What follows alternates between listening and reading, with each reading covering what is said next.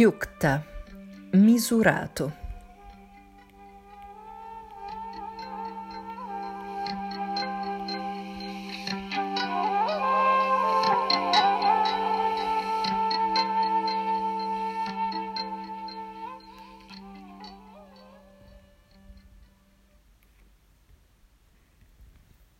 Ma lo yoga non è per chi mangia troppo né per chi non mangia affatto. Non è per chi ha l'abitudine di dormire troppo e neppure per chi sta sempre sveglio o argiuna. Lo yoga, che pone fine alla sofferenza, è per colui che è misurato nel cibo e nel divertimento, che è misurato nel compiere le sue azioni, che è misurato nel sonno e nella veglia. Dalla Bhagavad Gita.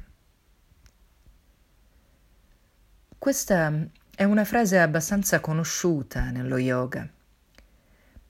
Indubbiamente colui che è equilibrato, che ha raggiunto la condizione di sattva che spiegavo ieri, è anche misurato. In realtà tra i significati di yukta ci sono anche appropriato adatto, intelligente.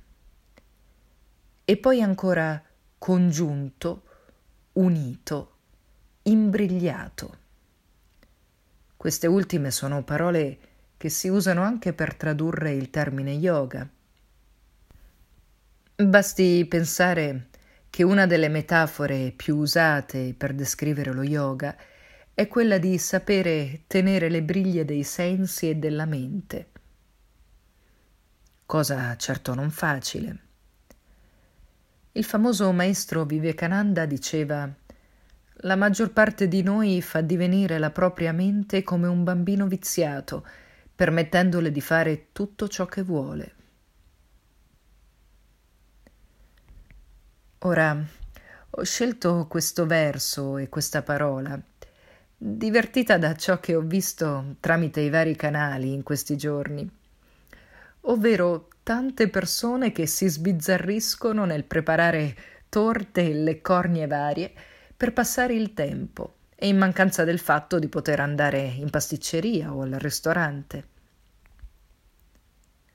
Ancora più simpatiche sono le battute che accompagnano le immagini e che sottolineano il rischio di uscire obesi da questa quarantena. Vale la pena allora aiutare la digestione per bruciare meglio e allo stesso tempo lavorare sulla zona dell'addome che si dice legata non solo all'emotività ma anche alla volontà. Se la volontà è forte, ci si ferma in tempo prima di fare danni. Quindi lavoro sulla volontà e sulla digestione con Parivritta Janu Shirshasana, posizione incrociata della testa al ginocchio.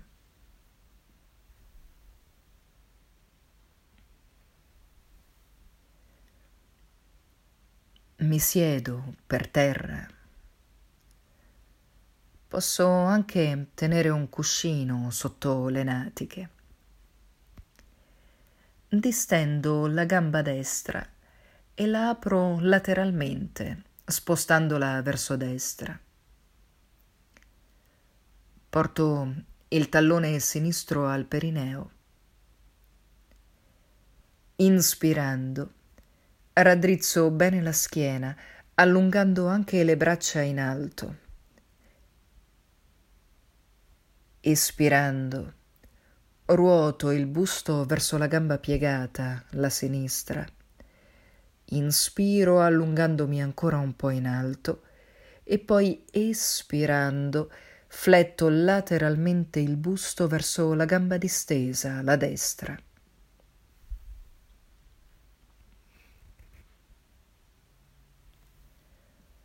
Posso appoggiare la mano destra sulla gamba mentre tengo in alto il braccio sinistro, cercando l'allungamento della fascia laterale sinistra. Evito di ruotare il petto verso il basso. Lo ruoto piuttosto verso l'alto, portando lo sguardo in alto.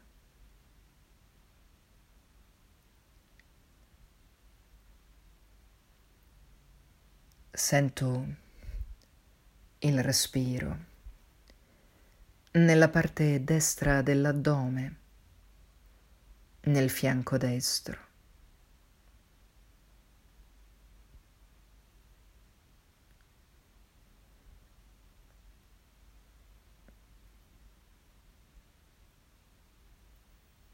Sfruttando il respiro profondo, posso massaggiare il fegato, l'intestino.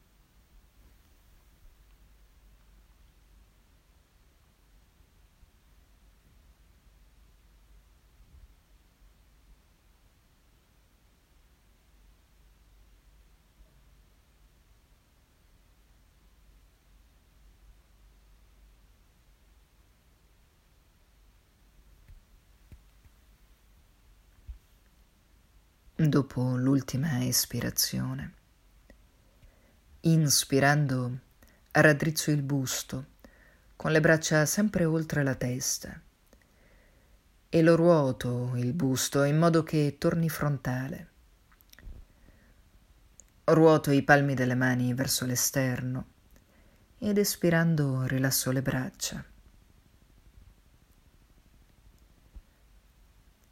Inverto la posizione delle gambe e mi preparo a ripetere sull'altro lato. Inspirando, raddrizzo la schiena allungando bene le braccia in alto. Espirando ruoto il busto verso la gamba piegata alla destra.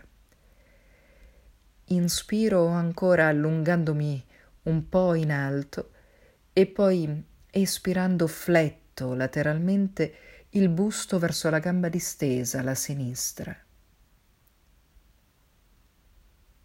Appoggio la mano sinistra sulla gamba, mentre il braccio destro allunga verso l'alto e verso sinistra per distendere bene tutto il fianco destro.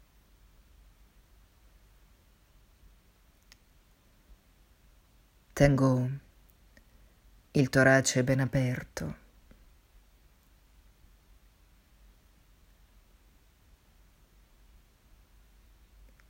Ruoto lo sguardo verso l'alto, mantenendo il braccio destro al lato dell'orecchio destro.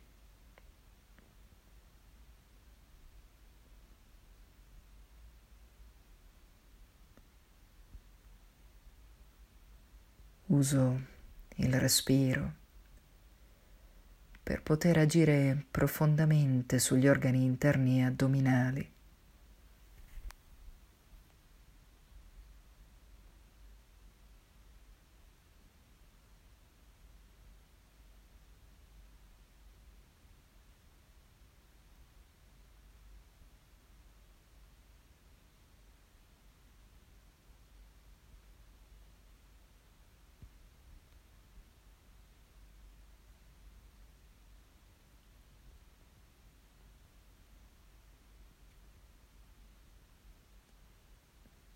Dopo l'ultima ispirazione.